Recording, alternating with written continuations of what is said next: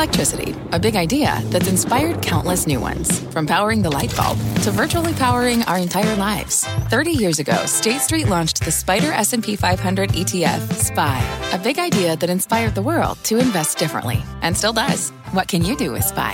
Before investing, consider the fund's investment objectives, risks, charges, and expenses. Visit ssga.com for a prospectus containing this and other information. Read it carefully before investing. SPY is subject to risks similar to those of stocks. All ETFs are subject to risk, including possible loss of principal. Alps Distributors Inc. Distributor. Right now on fast, a sea of red on Wall Street. The Nasdaq dropping just shy of 3%. The Dow swinging more than 900 points from high to close. Energy, the only sector in the S&P able to hold on to gains. So does this mark the end of the bear market rally? Plus, a vote of confidence in the Magic Kingdom. Disney's board voting to extend CEO Bob Chapek's contract. What he needs to do with this opportunity to get shares rising again. And a semi standout one chip stock bucking the big downtrend in the market. What got this name moving higher and can this momentum last? I'm Melissa Lee. This is Fast Money live from the Nasdaq market site in the heart of Times Square. On the desk tonight, Dan Nathan, Guy Adami, Tim Seymour, and Jeff Mills. And we start off with that sharp sell-off on Wall Street. Major averages all closing near the lows of the day. The Dow down nearly 500 points. The S&P 500 falling 2%. The biggest loser, the Nasdaq, dropping nearly 3%, dragging down the indices. Big tech. Take a look at the moves in names like Amazon, Tesla, Meta, and many more. These five names lost a combined $250 billion in market cap today.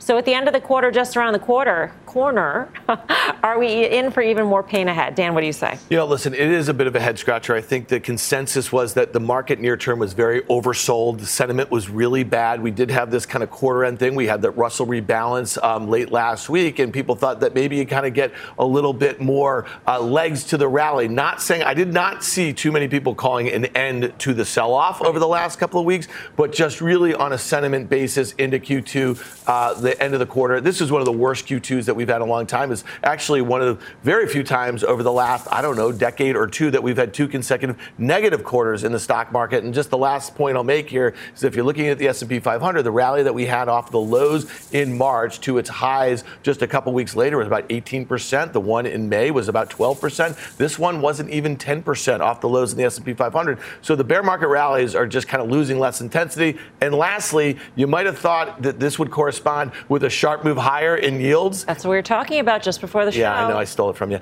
Uh, and it and it didn't happen. It didn't do with it. So this felt not, not particularly great. Yeah, Mills, what did you make of that? I mean, yields seem to have some footing here at around the 3.2% mark, plus or minus some bips. Yeah, you know, I, I, think that really what you're going to see is probably continued weakness in yields. And I don't necessarily think that that's a good thing because I think it's foreshadowing potential further weakness in the economy. And I think that's going to be the issue here. We've had this inflation scare. Uh, and I think it's still with us, but I think we're probably at peak inflation. We're probably at peak Fed hawkishness, but unfortunately, we're also at peak earnings. And I think that's going to be the biggest risk. We're going to go from this inflation scare to this earnings scare as the economy continues to slow down. So, you know, the S&P might be trading at 15 times forward now, but it's trading on 15 times, you know, these imaginary earnings that I think need to come down. Let, us not forget, we had $160 in earnings in 2019. We then had $208 of earnings in 2021. But that 2021 earnings number was goosed by stimulus that's now working in the exact opposite direction. So my guess is earnings estimates are going to start to come down. In fact, even looking at Q2, it was really energy that's kept up the overall S&P 500 earnings estimates as they rose 40% during the quarter. So you're starting to see some weakness under the surface. I think it continues, and that's why I think these bear market rallies that we see are going to continue to lose steam. Yeah, and, and, Goldman had a note to that effect out today saying that profit margin forecasts will need to come down. And that lines up with what we heard out of Nike yesterday. And granted, what Nike saw was still a strong DTC business um, and, and probably better than ex- some analysts expected on China, Tim, but they still talked about costs freight costs, ocean freighter costs. Uh, those costs will continue to persist higher uh, in the near future, at least. Yeah, and that move in Nike is, is kind of like the move in the market. We actually came out of the gates and, and with some strength and, and really gave up a lot. And, and uh, so, speaking to earnings and earnings revisions, and, and really, if anything, uh, if you're going to start to call a bottom on the market, and I'm not sure anyone here is, um, there's probably a checklist of a lot of different things you want to see. One of them is going to have to be that uh, you're going to start to begin to see earnings revisions move higher. I don't even think they've moved lower yet, uh, and that's part of the problem. Uh, we're, we're, talking more, though, about a market you can trade and some of the dynamics that we've had from last week into this. Um, what's disturbing is uh, really, uh, you know, so decided, uh, I should say, levels on stocks like a Microsoft, like an Nvidia, smack down at the 50-day. Not, you know, not just a, a little, uh, but decidedly. And if you look at the the downtrend in something like an Apple from from April 1, um, you can draw a pretty straight trend line down, and, and it, a lot of these stocks are failing there. The underperformance of tech, which we really started to see to the overall S&P from December 1, again, I don't think you're at the end of that. We're going to talk later in the show about consumer confidence. Um, there's the housing market, which uh, gave you essentially year over year 20.5% growth in house prices you know that divergence from reality is something also i, I just think is going to have to weigh on the market and weigh on the consumer. So um, today is disappointing. Uh, quarter end is on around the corner.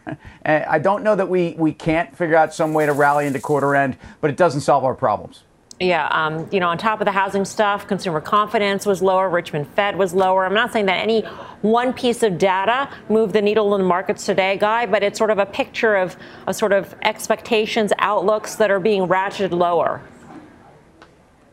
Yeah, it's listen. I think Jeff really summed it up nicely in terms of now we're in the period of time where earnings expectations, not only expectations, but earning themselves will start to come down. And I think we've been pretty steadfast in that belief. In terms of the market, I mean, you know, again, I'll go back June 14th, I said on the show, I thought we were set up for a pretty mind numbing rally into this quarter end that we're talking about. Obviously, that next day it didn't happen, but the market's done well since. I got to tell you, I did not see today coming in terms of this violent turnaround. The S&P traded off 120-ish handles, seemingly on nothing. And again, I thought this would be a week, and I said it the other day that I thought we'd sort of in the eye of the storm. Tim said, I thought he was going to say eye of the tiger. You said survivor, but I thought we had this window of time where the market could just levitate towards 4,100. I don't know what happened today, but it clearly was not good. And all the concerns we've have haven't abated, but something changed today in terms of price action that I was not prepared for. I wonder how many people out there downloaded Eye of the Tiger thanks to us and again on this reference. I, I don't know if it's been referenced this many times in such a short amount of time on national TV. Um, but Jeff Mills, what you know, is there a game plan for you as you look into earnings season as we are expecting sort of? It feels like we're bracing for what companies are going to be guiding towards. Yeah, we are. And I, I, think my game plan continues to be the same today, sort of notwithstanding, because it's been, uh, it was a really rough day for growth. And I've been talking about leaning into quality growth. I mean, maybe some of today was a give back. You've had 700 basis points of outperformance uh, in growth over the last month or so versus value. So maybe you saw a little bit of that. But I still think you want to lean into companies where you've seen a re rating of multiples and their earnings are somewhat less vulnerable to the cyclicality of the economy because I think what we're going to continue to see is weaker economic growth. And the last thought I'll leave you with is that, you know, when we're looking for market bottoms, if you go all the way back to the 1950s, 90% of the time when you see major corrections in the market, the market bottoms along with leading economic indicators like PMI. I don't see those indicators bottoming anytime soon. So I would be fading rallies until we start to get some footing. Uh, I don't think it's going to happen in 2022. Yeah, and I think that's a really good point. You know, developing a game plan into these scheduled events. We know what they are. They're going to be earnings. They're going to start probably in a few weeks. Now, that's assuming that we don't get any big negative pre-announcements. And I'll just say this, you know, over the last couple of quarters, if you were expecting some really big, um, you know, negative guides lower, you didn't get them. You know, and we talked about that a little bit. Yeah, there were some big ones, Netflix and Snap, and there was a, uh, you know, Target, and, and that's really more recent. And you might not just get a lot of these bloodletting sort of situations. You might get companies kind of eking some information out. The Microsoft pre-announcement they had, they talked about FX as a big headwind. They may say something different this time around. So I think playing for, you know, w- w- waiting for that big swoosh lower across, let's say, an area like tech, you may not get it. And, you know, I don't like to use those expressions like a stock tick picker's market, but some of these stocks that are down 70, 80%, and I think what Jeff was just talking about, some of these growthier ones that have been in bear markets for more than a year or so, they're probably getting closer to a bottom because the revisions are going to get low enough, and then therefore they're low enough to start beating. Maybe it's late this year or early next, and that's probably what you need to start to look for. There may also be a degree of disbelief when it comes to earnings and what the companies actually guide because a couple of the the, the warnings that you mentioned came just weeks yeah. after the quarter was posted, guys. So I'm wondering, you know, as an investor, you, you know, you're going to get this guidance, but if things really quickly change and the Fed is going to hike another 75, et cetera, et cetera, we don't see the impacts of that and the previous tightening um, for weeks and months, then we could see revisions lower in the future. I, think Mel, that's a great point. I mean, you just nailed. I think you just nailed it in terms of how can we, trying to do this each night, have clarity or visibility when companies that are on top of this seemingly 24/7 don't. And I'm not looking to pick on Target, but you know, they come out with their numbers, and then two and a half, three weeks later, they say something even more devastating. So it's very hard to have that kind of visibility. But again, to Jeff's point, you know, to think that somehow magically, you know, we can have earnings growth in this environment and be anywhere near sort of the $230 people are looking for, and then sort of put a 20 multiple on that for some reason that I don't really understand doesn't make a lot of sense. The question is, what's the right multiple in this environment? I think it's somewhere between sort of 15 and a half and 17. And what's the number going to be when we finally get there? And I think to Jeff's point, it's going to be closer to 200 than I think 230. Right. Moving on to China here. The country easing its COVID restrictions today after Shanghai and Beijing declared zero COVID cases for the first time since February. Health authorities have the quarantine period for visitors from overseas. Students are heading back to school. In Shanghai Disney, that's set to reopen this week. So reopening is real there. Our next guest, though, says this isn't enough to restore investor confidence for the long term. Dewardric McNeal joins us now. He's Longview Global Senior Policy Analyst and Managing Director. He's also a CNBC contributor. Dewardric, great to have you with us. Um, I was reading this Nomura note last week about the property market in China saying they're basically saying that it, it's the worst downturn on record. It exceeds a downturn that we saw in 08 and after that, and the ripple effects are going to be deep. At the same time, on that same day, President Xi comes out and, and vows that he will hit economic targets for this year. Can the two things coexist? Thank you for having me, Melissa. Look, you hit the nail right on the head here. This loosening of border restrictions, which is really what we have here, is an attempt to straddle the fence. It's uh, an attempt to do a little bit of economic recovery and growth and a little bit of pandemic control. And to be honest with you, I'm not sure that both things can be done simultaneously. Xi seems to think that that 5.5% that they predicted would be the growth rate uh, GDP for 2022 will be hit. But all of the things that I'm seeing in the Chinese economy right now, and there are a lot of headwinds, Melissa, indicates that that number is not going to be made at all. Hey, Dewardric, it's Tim. Uh, I agree, and I, I, guess I'm less concerned about headline GDP numbers in China than I am about policy. Uh, in your view, the Health Commission is saying something on some level different than the government. Again, zero COVID policy. We had a couple uh, government officials have to walk back comments about extending that another five years. Do you think there's some cracks uh, in in policy. And in China, I don't ever expect they're going to have to, to walk it back dramatically, uh, other than you know truly what they want to do. But I, I get the sense that um, not only is this unpopular at home, uh, but there are folks within the government that want to see a much easier approach. Absolutely, those individuals in charge of the economy trying to hit those numbers uh, that Xi said they're going to hit certainly want to see a loosening of this policy. But you're absolutely right. COVID zero, dynamic pandemic control, has not gone away as a policy. So at any point in time, we can find ourselves back in a situation where there's draconian applications for getting back to zero COVID. And so for me, as I look at this, the question is are we going to hit a point where we know where the end is and what that ending looks like? And for me, I, I don't see it. There's no consistency, no predictability, and I can't trust that there's sustainability in this policy response. I think that perhaps we have some seasonal loosening, but what happens as we move into quarter four and the winter starts to approach? Will we see lockdowns again? And the chances of that happening, quite frankly, are great.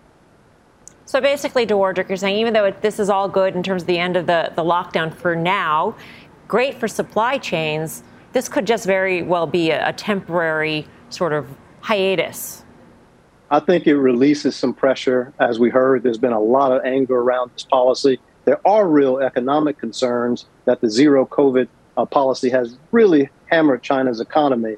However, I think that this is a go slow approach. You know, you mentioned Shanghai Disney opening. Well, this will be a real test case to see just how much tolerance China has with respect to large gatherings and outbreaks of COVID uh, 19 I'm not convinced that we're there, but I certainly want to acknowledge that having quarantine times is a step in the right direction for a lot of people. But will it be enough to restore confidence for international investors, to restore confidence for businesses and expats who uh, live and work in China. I'm not so sure that we're there yet. I think there's still a lot to be determined about how this loosening will go over the long term.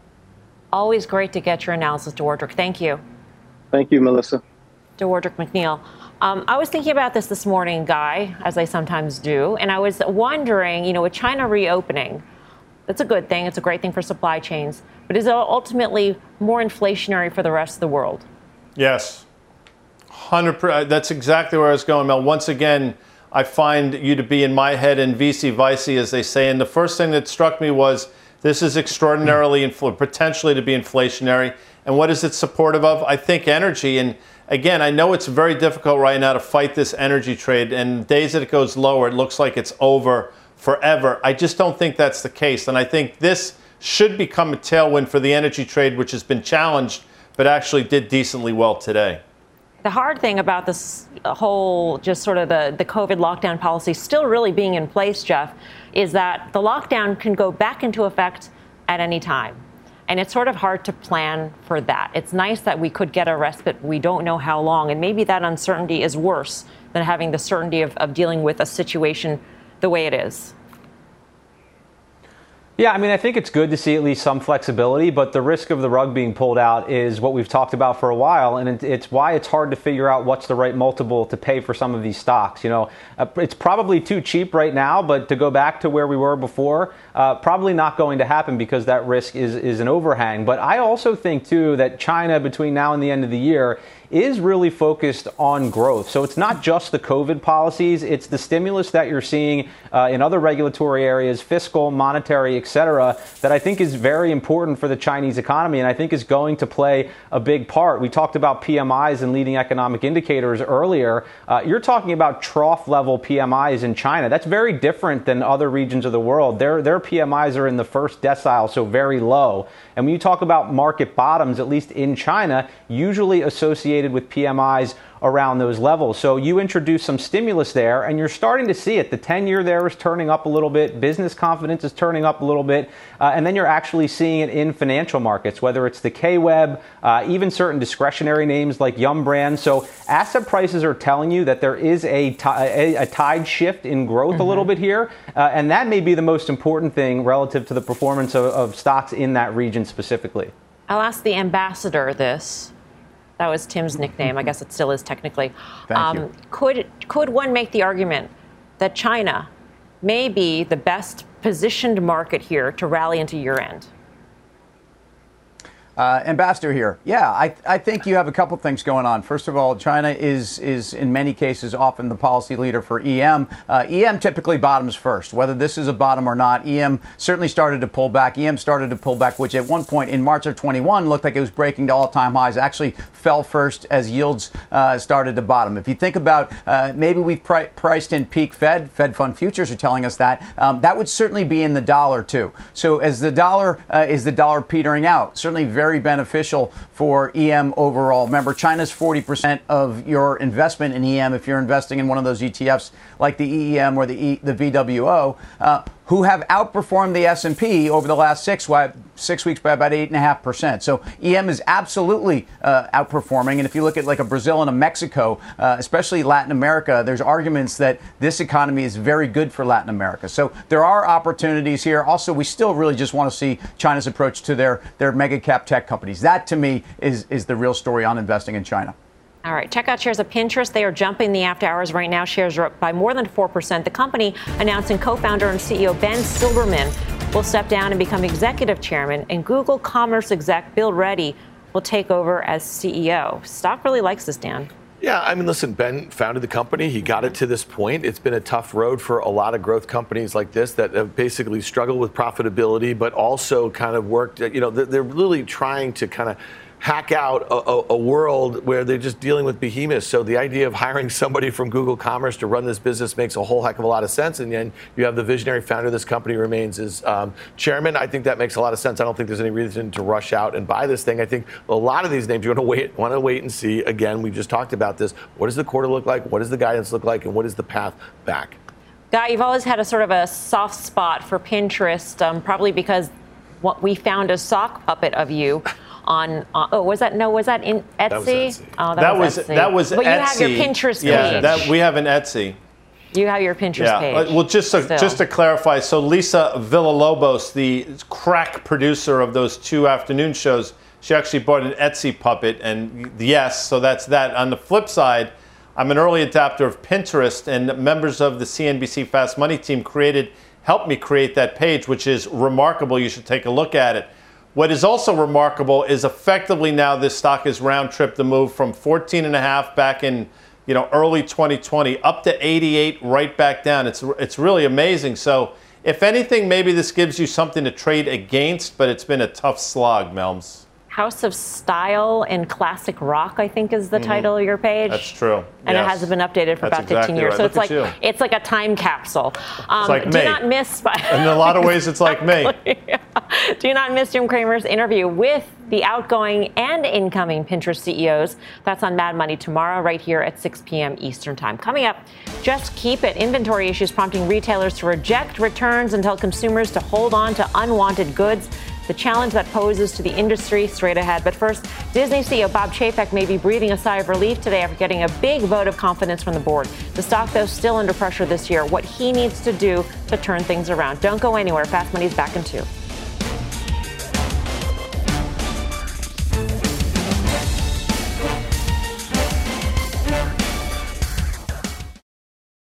What's on the horizon for financial markets? At PGIM, it's a question that over 1,400 investment professionals relentlessly research in pursuit of your long term goals. Specialized across asset classes, but united in collaboration, our teams provide global and local expertise. Our investments shape tomorrow, today. Pursue your tomorrow with PGIM, a leading global asset manager.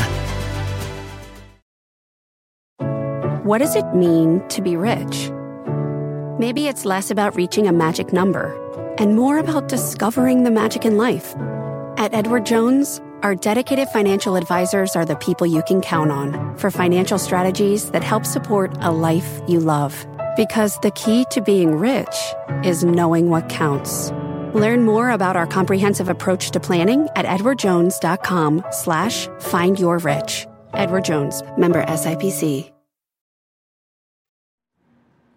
Welcome back to Fast Money. Disney's board wrapping up a second day of meetings in Florida and unanimously voting to extend CEO Bob Chapek's contract for three years. The stock turning positive after hours on the back of the announcement. Julia Boorstin joins us with the, with the very latest. Julia. Well, Chapek's contract was set to expire in February. Board chair Susan Arnold saying in a statement, quote, Disney was dealt a tough hand by the pandemic, yet with Bob at our helm, our businesses, from parks to streaming, not only weathered the storm, but emerged in a position of strength. With Disney shares down about 45% in the past year, there were questions about whether the board would extend his contract after he faced criticism for mismanaging Disney's response to Florida's so called Don't Say Gay bill. But the board indicated that this extension was coming when it its chair issued a statement in support of Chapek following his much questioned firing of senior executive Peter Rice just a few weeks ago. Chapek does still face many challenges, including hitting the company's ambitious streaming subscriber goals, which now seem harder to reach in light of Netflix's subscriber losses and projected continued losses. Sources tell me that executives are also concerned that Disney's recent Lightyear movie had one of the lowest box office debuts of any Pixar movie after the last two Pixar movies were released exclusively in Disney Plus, raising questions about whether Disney Plus is cannibalizing the box office. Now we'll have to see what moves Chapek feels emboldened to make with his now longer runway. Melissa? Julia, just hypothetically, if they were looking for another CEO, who might that be now that Peter Rice is gone? Because I believe that he was seen as a potential heir apparent.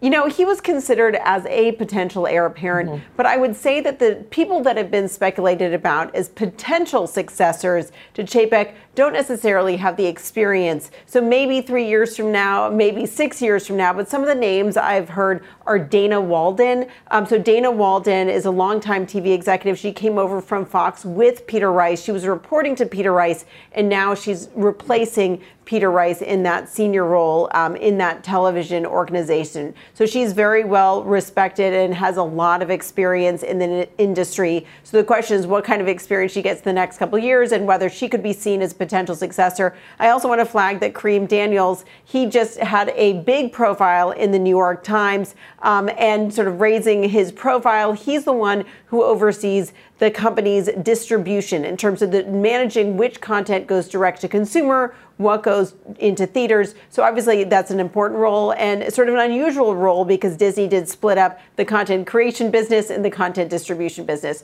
So he has less experience than Dana Walden in the industry, but they certainly seem to be grooming him to get a little bit more attention uh, in in the media world. So those are two names that people have been talking about, especially with that big um, that big profile in the New York Times recently. Yeah. Uh, Julia, thank you. Julia Boorstin. Um, Jeff Mills, what's wrong with Disney in your view?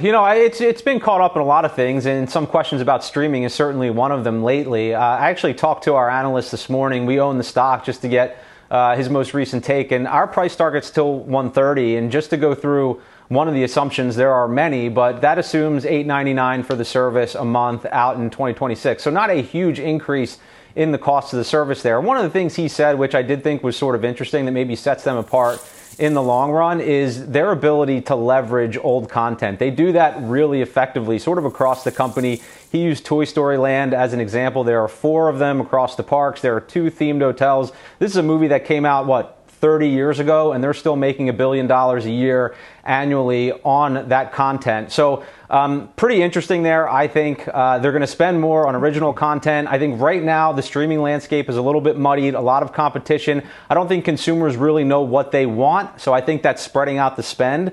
But ultimately, I think Disney's one of the winners, and that helps the stock going forward. Tim? I think the, the, the, valuation gets to a place where you're you're now you just posted 20 times. I had it at 18 times forward. Uh, regardless, you're at a level where you were pre-COVID. You're at a level before you priced in a streaming business, um, and maybe it's cannibalizing. I think there's many other benefits, including the recurring revenue of the subscription, that should actually give them a much higher multiple, which is why many analysts do a hybrid multiple here. So uh, I look at Disney down 48% from its 52-week highs, uh, 15% tops, maybe even a little bit less off of its COVID low when we are questioning the company's balance sheet on some level. They're cutting their dividend. They were they were retrenching. They were dealing with a cash crunch because of what was going on in the parks. This is not that company. Um, I, I, just think this is the kind of a company you're supposed to be starting to pick at. This is the kind of a company that uh, has I think on some level, a, a, consumer behind them through many different economic cycles, and that consumer is based upon their studio. So uh, I like it here. You probably knew that. Yeah, you know, Tim, that is to me the most important point. This is not that company in the throes of the pandemic in the spring of 2020, a stock that went from basically $139 to a panic low of 80 and then all the way back to 200, you know, back to the highs and then 200. So here you are. The thing's more than cut in half here. And I think your valuation, even if estimates are to come down for the back half of the year and even moderate for the next fiscal year, you have a stock trading well below the average multiple during all that time when you were not pricing in the streaming business. So to me, I, I, agree with you. If you see this thing with an eight handle in the next few weeks, and I suspect you will over the course of this summer, then that you do have to start buying this stock. Or, or maybe point. the streaming business at this point, Guy warrants a discount. I, I mean, it's a big. They're going to spend a lot of money on it. Its future is a little bit uncertain in terms of subscribers. We've certainly seen that with Netflix. Yeah, and Tom Rogers talks about that all the time. By the way, Tom's a stud. I know he's watching, but I think that discount is more than now in the stock. I mean, I think that discount was when the stock was trading in the one teens or so. Here at 95, I think it's more than discounted. That it's probably looking at that as somewhat of a negative, as crazy as that sounds. And I'm with Tim and Dan. I mean, I have it. Doesn't matter what I have it, but 17 and a half times next year's numbers, probably about as cheap as Disney's been in quite some time, and it levels again outside of that move down to 80 that Dan just pointed out, this is support levels from 2016 on. So unless you think there's really devastating, catastrophic things on the horizon that will take this the next leg lower, uh, you know, I'm hard pressed to believe you're going to get crushed in Disney at these current levels. All right. We've got a lot more fast money to come. Here's what's coming up next cheaper to keep. Retailers letting customers hang on to returns as inventory issues pile up. So, which names can brave the buildup? Plus, time to duke it out with options. Crude oil bouncing back, but energy companies may not come along for the ride. The details ahead. You're watching Fast Money, live from the NASDAQ market site in Times Square. We're back right after this.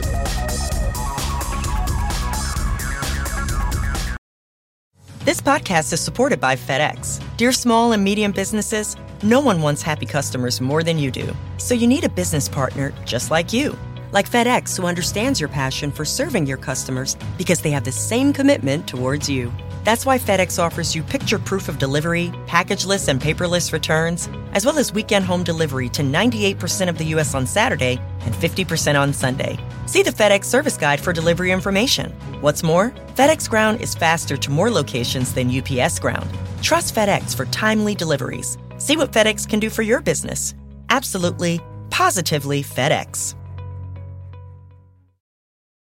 Support for this program is provided by Chevron. Methane management is a critical part of achieving a lower carbon future. Chevron is taking action to keep methane in the pipe. Their 2028 upstream methane intensity target is set to be 53% below the 2016 baseline. They're committed to evolving facility designs and operating practices. And they've trialed over 13 advanced detection technologies, including drones and satellites. That's energy in progress. Learn more at chevron.com/methane.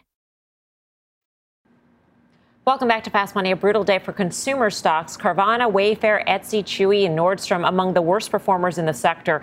The plunge follows data showing consumer confidence fell to its lowest levels in 16 months. And our next guest warns the inventory challenges of these companies could mean a full-blown recession is unavoidable. Jerry Storch is the former CEO of Hudson's Bay and Toys R Us. He now runs Storch Advisors. Jerry, great to have you with us. Always good to see you. My pleasure.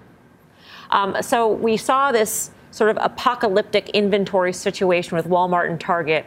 And you think there's a boomerang effect sort of going on now in, in that they're going to order a lot less? Uh, absolutely. Uh, you know, they got suckered into buying too much, worried that the supply chains were so bad they were going to run out. And so they kind of threw the book out the window they've been running their businesses on for 30 years, you know, about how to, how to buy in small quantities and how to buy to trend.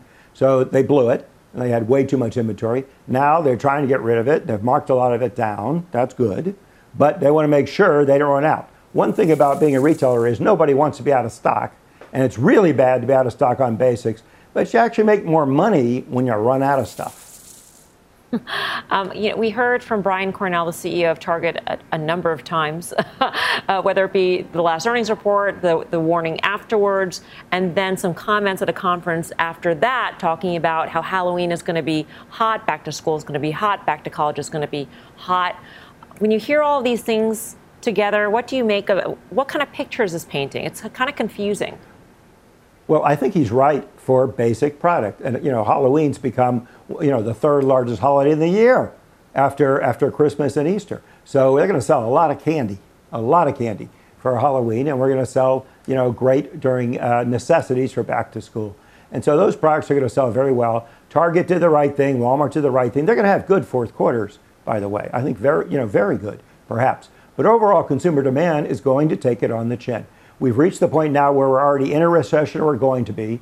Prices have simply gotten too high for things consumers have no choice but to buy. It costs me now over $100 to fill up my SUV every time I fill up, over $100, you know, just to do that. And so that's got to affect sales of other products, and you're starting to see that in the numbers already. It doesn't mean it's retail apocalypse, apocalypse by the way. The best retailers are still going to do great. They're going to do fine this holiday. It's just a lot of them that really never got it right but were getting credit when it was too easy, when all ships were rising, they're going to find they really didn't change their business models enough to make a difference.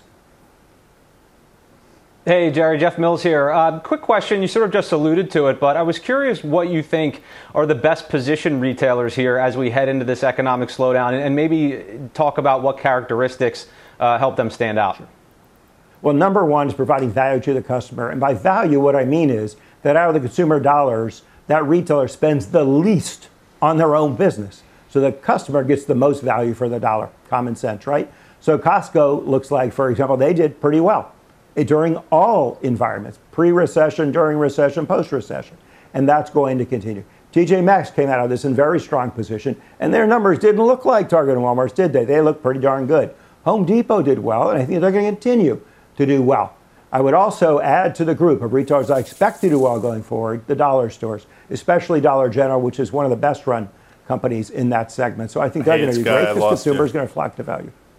Jerry, just, oh, just quickly, which are the ones that are, are weak, are actually weak under the surface, that will not survive very well?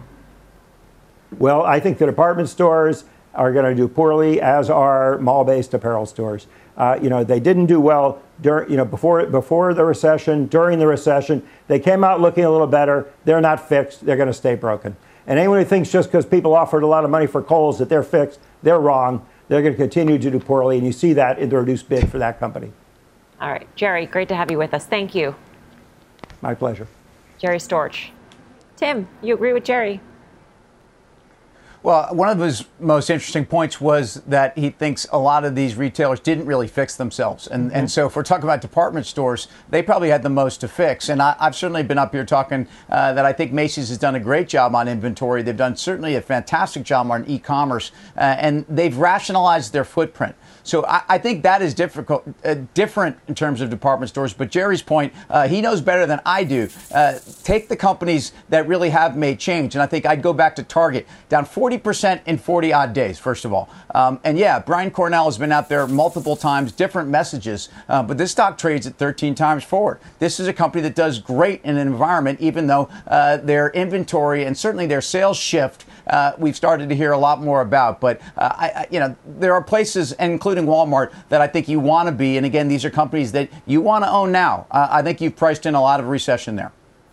Guy, which ones do you like? We have Guy? I know what he likes. I think he, he likes the dollar me. stores, and he's been all over the Dollar That's General. That's true. He Are you just going to? But what does Dan like? Well, listen, I think it's really interesting what, what Tim just mentioned, you know, about these department stores. We had a lot of debate pre-pandemic thinking that they were go, going out of business, right? And, and they really didn't fix themselves. There were certain dynamics. I think the investments in some of the direct-to-consumer stuff really paid off. I think one name that's really starting to interest me, and I hear this routinely from people who are focused on the consumer, but also on tech, is Amazon. And I know a lot of the story has been that they overexpanded, they benefited from the pull forward, and now you got to kind of work through it. If you look at this thing and really how it consolidated after that move after the pandemic and then that late year breakout, it really, you know, it, it topped out when Bezos handed over the reins a year ago. So to me, I actually think Amazon sets up really well. I think some of the investments they made, they're going to get some of these things right, and it's going to be a great story for the next five or 10 years. But it probably happens from lower. And the last point I'll just make is just think about Tim Cook taking over at Apple, Sundar, right, over at Google, and then obviously Satya at Microsoft. It makes perfect sense that Jassy is going to have a similar five year run, in my opinion opinion, at some point when the stock bottoms. All right, coming up, semi surge shares of Qualcomm jumping in today's session. We'll tell you what had investors rushing in and them Duke boys at it again. Duke Energy, I mean. Options traders drilling into the name. We'll tell you how they're playing it when fast money returns.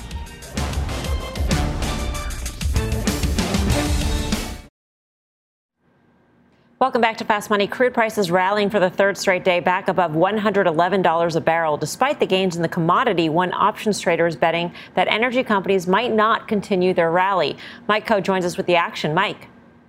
Yeah, so we're taking a look at uh, Duke Energy. Of course, that's a utility, a little bit different.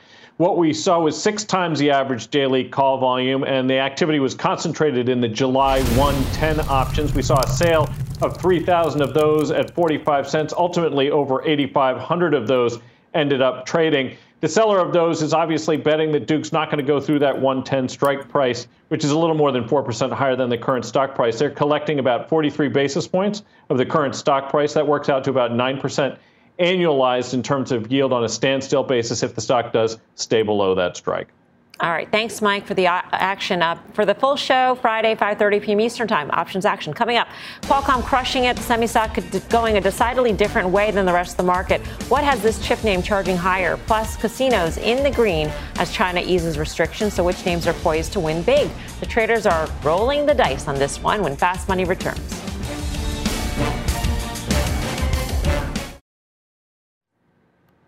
Welcome back, back to Fast Money. Check out shares of Qualcomm surging more than 3% today. The move comes after an analyst who covers the stock tweeted that Apple will likely use Qualcomm's 5G chips for its new iPhones rather than using its own technology. But the semi surge wasn't felt throughout the space.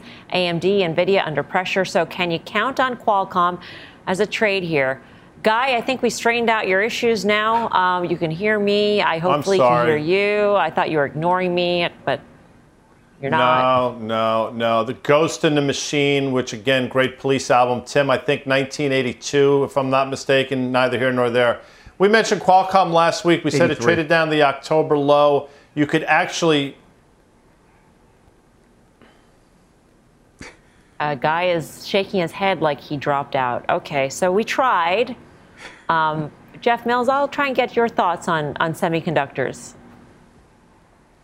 Yeah, absolutely. I can uh, step in here. You know, it's interesting, and I think we have to keep this in perspective. You know, Qualcomm's been beaten up, piece of good news, got a nice pop, but Apple is still going to develop these 5G chips. I think what this does is it gives Qualcomm a little bit of time to continue to diversify their business, but the here and now is that Qualcomm is exposed cyclically maybe more so than a lot of other semis, just because you know phone demand goes down and then their demand goes down with it. And I don't know that the chart looks particularly good. It failed at the 50-day earlier this month. It's back there now, so I think it'll be interesting to see what happens in the coming days. But that downtrend is in place. I think the positive thing is that semis generally, uh, the valuations are a little bit easier to defend, but overall, I think I would need to see more just from the charts to convince me that the worst is over or we need to hear from Micron tomorrow. And again, you know, memory, I, you know, they're going to report after the close, and what they have to say, I think, about pricing, what they have to say about cyclicality, which Jeff, Jeff just mentioned here, demand for um, those sorts of products, that might give us a really good sense of what the back half of the year looks like. And when you talk about what Jerry was just talking about inventory in the retail space, we might find that a lot of semiconductor companies or a lot of um, OEMs that use those semiconductors found themselves in a double ordering sort of situation. We could have inventories there. So to me, I think the Micron report tomorrow might uh, tomorrow night will be very important. Uh, Tim, you you've been watching semis for a long time in terms of their read on the economy here. Yeah, yeah, so uh, down about 18.5% on the SMH semiconductors ETF that tracks the SOX index uh, since really December 1. Uh, that was always the most important chart in the market. It's been the most important chart on the way down. Uh, valuations in the space, again, as, as, Dan and the guys are referring to, you have more commoditized chips. Look, in Qualcomm's case, at nine times forward, uh, at times this has been one that should be more resilient. The Apple News is a headline. Um, it's still a downtrend. It's still, it chart still looks like every everybody else's. Uh, and I don't think semis bottom uh, until we've had some sense that the Fed and the cycle here is bottomed. Coming up, Elon Musk, no stranger to memes, but one rival is making him the target. What VW CEO has to say about the state of the EV race. But first, is there a jackpot lurking in the casino trade? Shares of the gaming names jumping as China reopens, so which stocks are worth a gamble? Fast Money's back in two.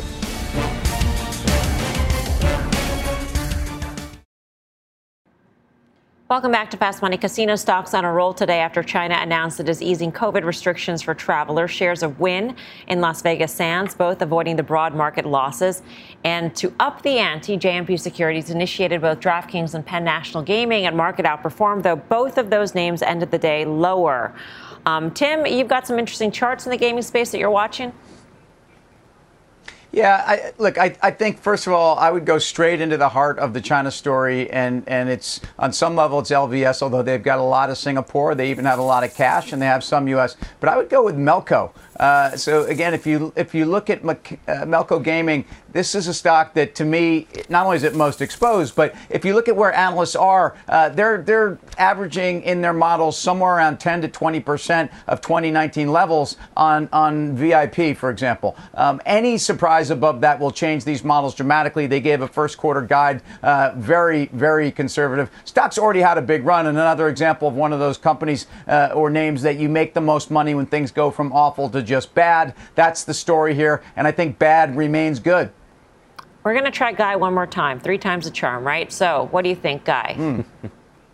I, am so I am sorry again. I think Wynn look, and I've been so wrong on this one as well. The W in the dawn trade. It recently, I think, the June 23rd traded down below the March 2020 lows, which is remarkable if you think about it. I mean, multi-year. Now he's frozen. All right, Jeff Mills. We'll go. Is Jeff Mills frozen? No, he's not. Jeff Mills, you're not frozen, and I can hear you, and I think you can hear me, and I think at one time you liked Penn National.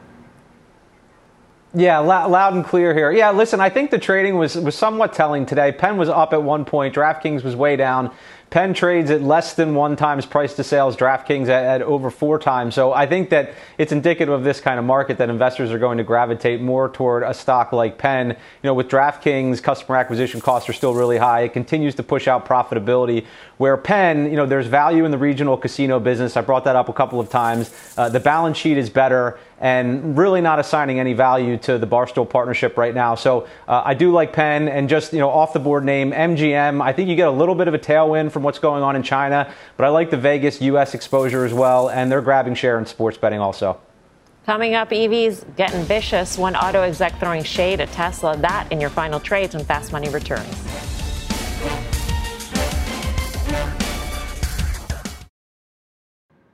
Welcome back to Fast Money. Volkswagen CEO taking a shot at Tesla in a presentation to employees today, saying its leadership position in the EV marketplace is weakening. Take a look at this meme used by Herbert Diess, showing VW in the wings ready to tackle Tesla. This comes on Elon Musk's 51st birthday, which is today. We all know he's watching, of course. So, how is he celebrating? Hard to tell. The Tesla chief still in talks to acquire Twitter and take it private. He hasn't tweeted in one whole week since June 21st. No replies, nothing. Dan, what do you think? No likes, nothing. Well, happy birthday, Elon. And I'll just say this: is for Volkswagen to do this, they obviously know that this is something that was going to get out there, so they feel pretty confident, or at least they're flexing a little bit. And I yeah. think that you know one of the pillars of the bear case has been the competition. It seems like it's here. Final trade, Tim. Stan Macau, Melco. Jeff Mills. Humana, you could look at this chart 10 different ways. It's going higher. And yes, in case you're wondering, we lost Guy for good. Uh, Dan. Yeah, he'll be back. I mean, um, uh, for this show. This yeah, show. yeah, yeah. Uh, Disney's starting to look interesting. It's definitely with an eight handle here. All right, thanks for watching Fast. See you back here tomorrow at 5. Mad Money with Jim Cramer starts right now.